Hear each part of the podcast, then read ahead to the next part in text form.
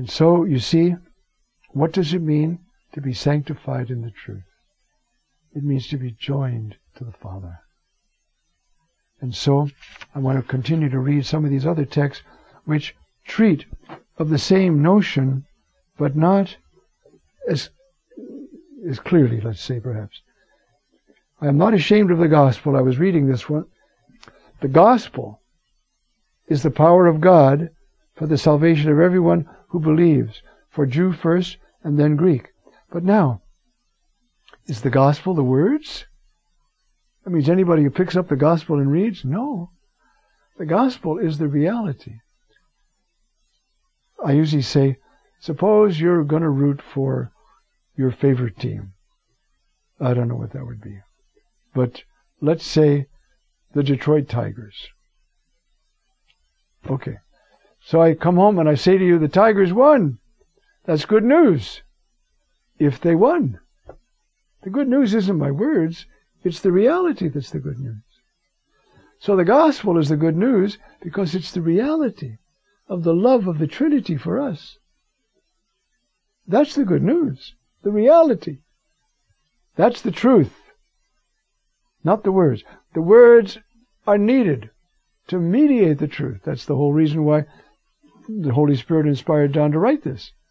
The words are important, but they're not so important, you see, uh, as uh, Paul says himself here in um, uh, 1 Thessalonians. For our gospel, Evangelion, did not come to you in word alone, but also in power and in the Holy Spirit and with much conviction. You know what sort of people we were among you for your sake, and you became imitators of us and of the Lord, receiving the, the word in great affliction with joy from the Holy Spirit. So that you became a model for all the believers in Macedonia and Achaia, for from you the word of the Lord has sounded forth. Do you hear it? You see? Uh, so, holiness is being joined to the Father. To, sanct- to sanctify us, he's praying, you see, means sanctify us in the truth. And the truth is the Father. The truth is the revelation of the Father. Sanctify them. You know, bring them there. And, and, and join them. It's Calvin, if I still have that quote here. Calvin has a great line on that. Um, I probably can't find it again, so I won't bother right now. Um,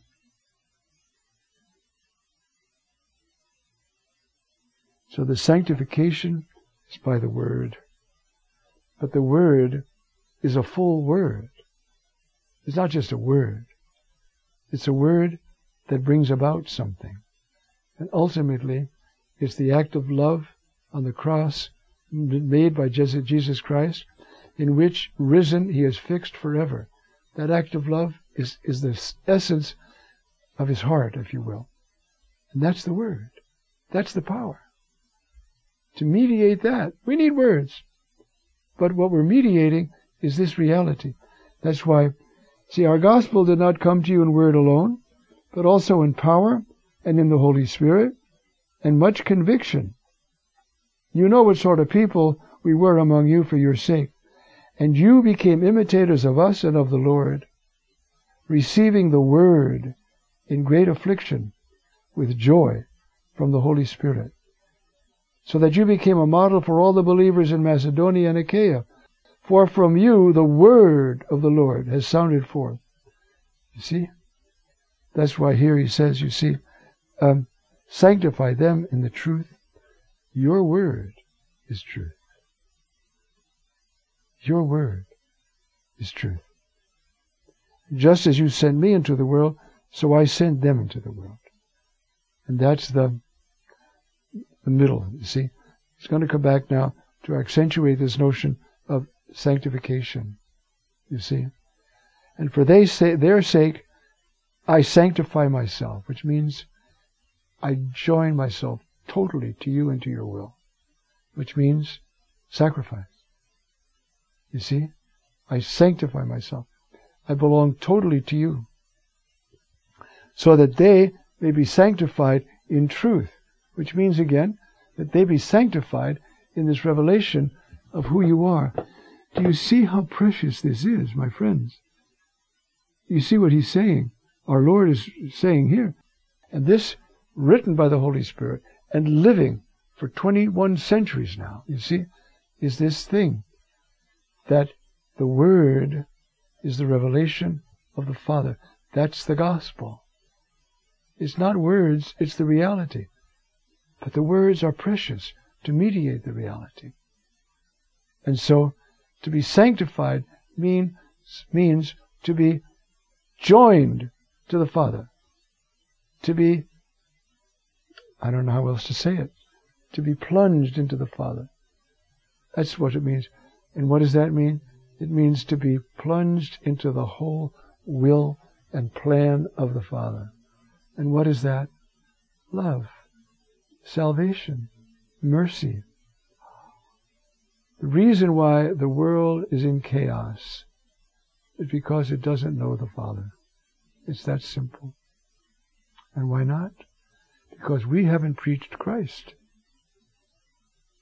He who sees me sees the Father. Our job in these years to come is to so love one another that we're solid, and then to love everybody else, even if they're making, making life tough for us. They have got to see the face of their Father. It's the only chance. And that through us. That's why these people who are receiving messages from heaven, the basic message is don't worry about whether you got enough water and enough cereal and enough coffee and enough rice. Just be bound in love to one another. I can take care of the rest. Because out of that bonding will come your care for the world. It'll come your care that they come to be sanctified in the truth. They come to know the Father. And so, this is why he says, just as you sent me into the world, so I sent them into the world. Why?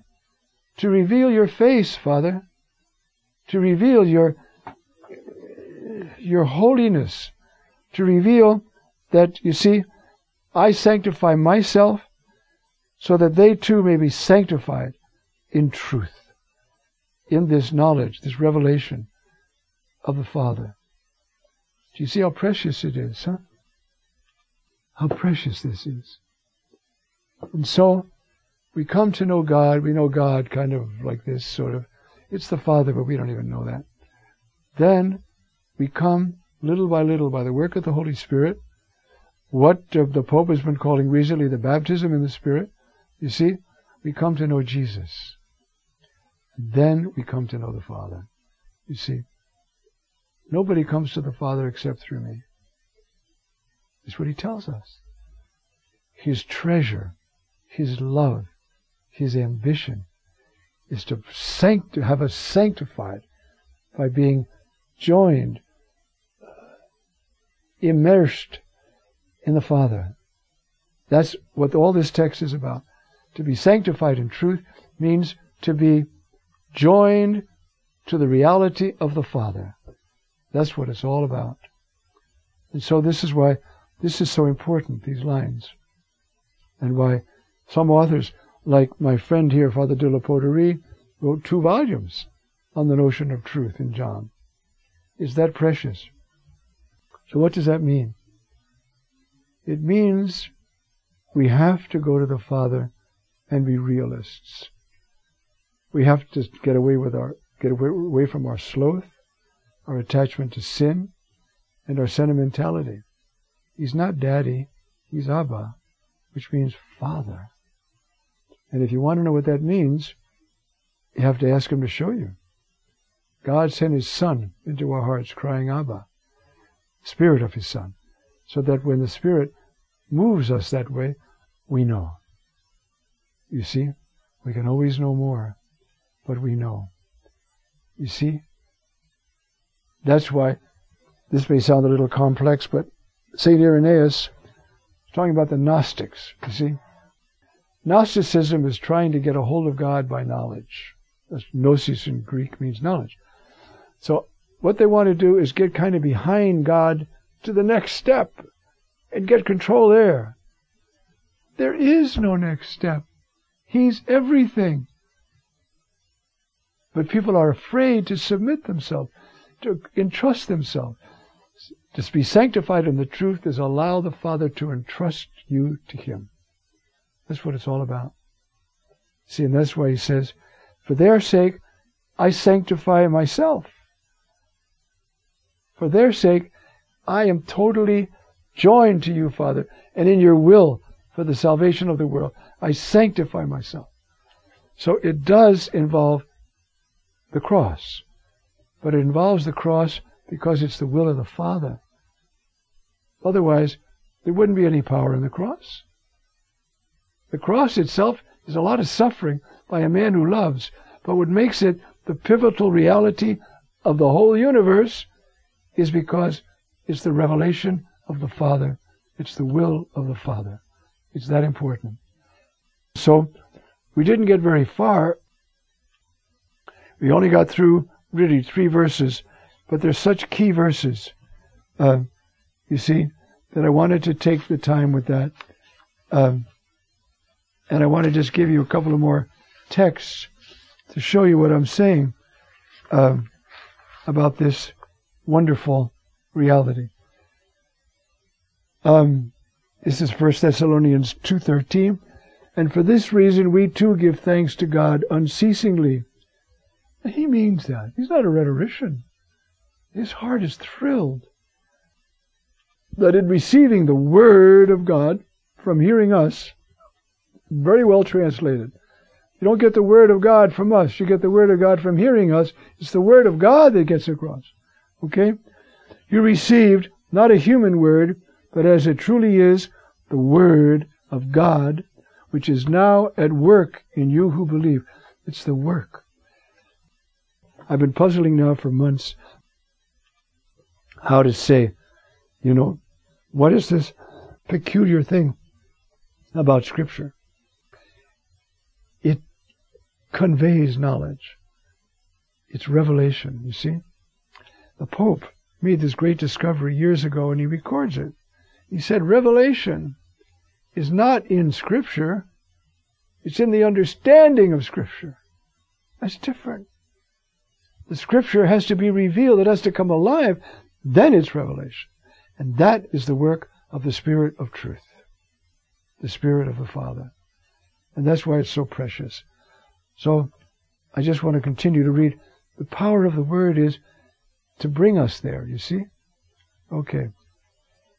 Now I am reminding you, brothers, of the gospel, which is what? The Father sent the Son who died in an act of love to make reparation for all our sins and to open the gate of heaven so that we can spend eternity with the Trinity. That's the gospel. Okay? The, the gospel I preached to you, which you indeed received and in which you also stand. Through it you are also being saved if you hold fast to the word I preached you, to you, unless you believed in vain. Hold fast to it. Do you see, my friends, how we're being called? Now, if we really care about the world, care about our own salvation, hang on to the Word. Get a hold the Word. What's the Word? The Word is that God so loved the world that He gave His only begotten Son. That anyone who believes in Him may not perish, but have eternal life, be sanctified in the truth. Amen.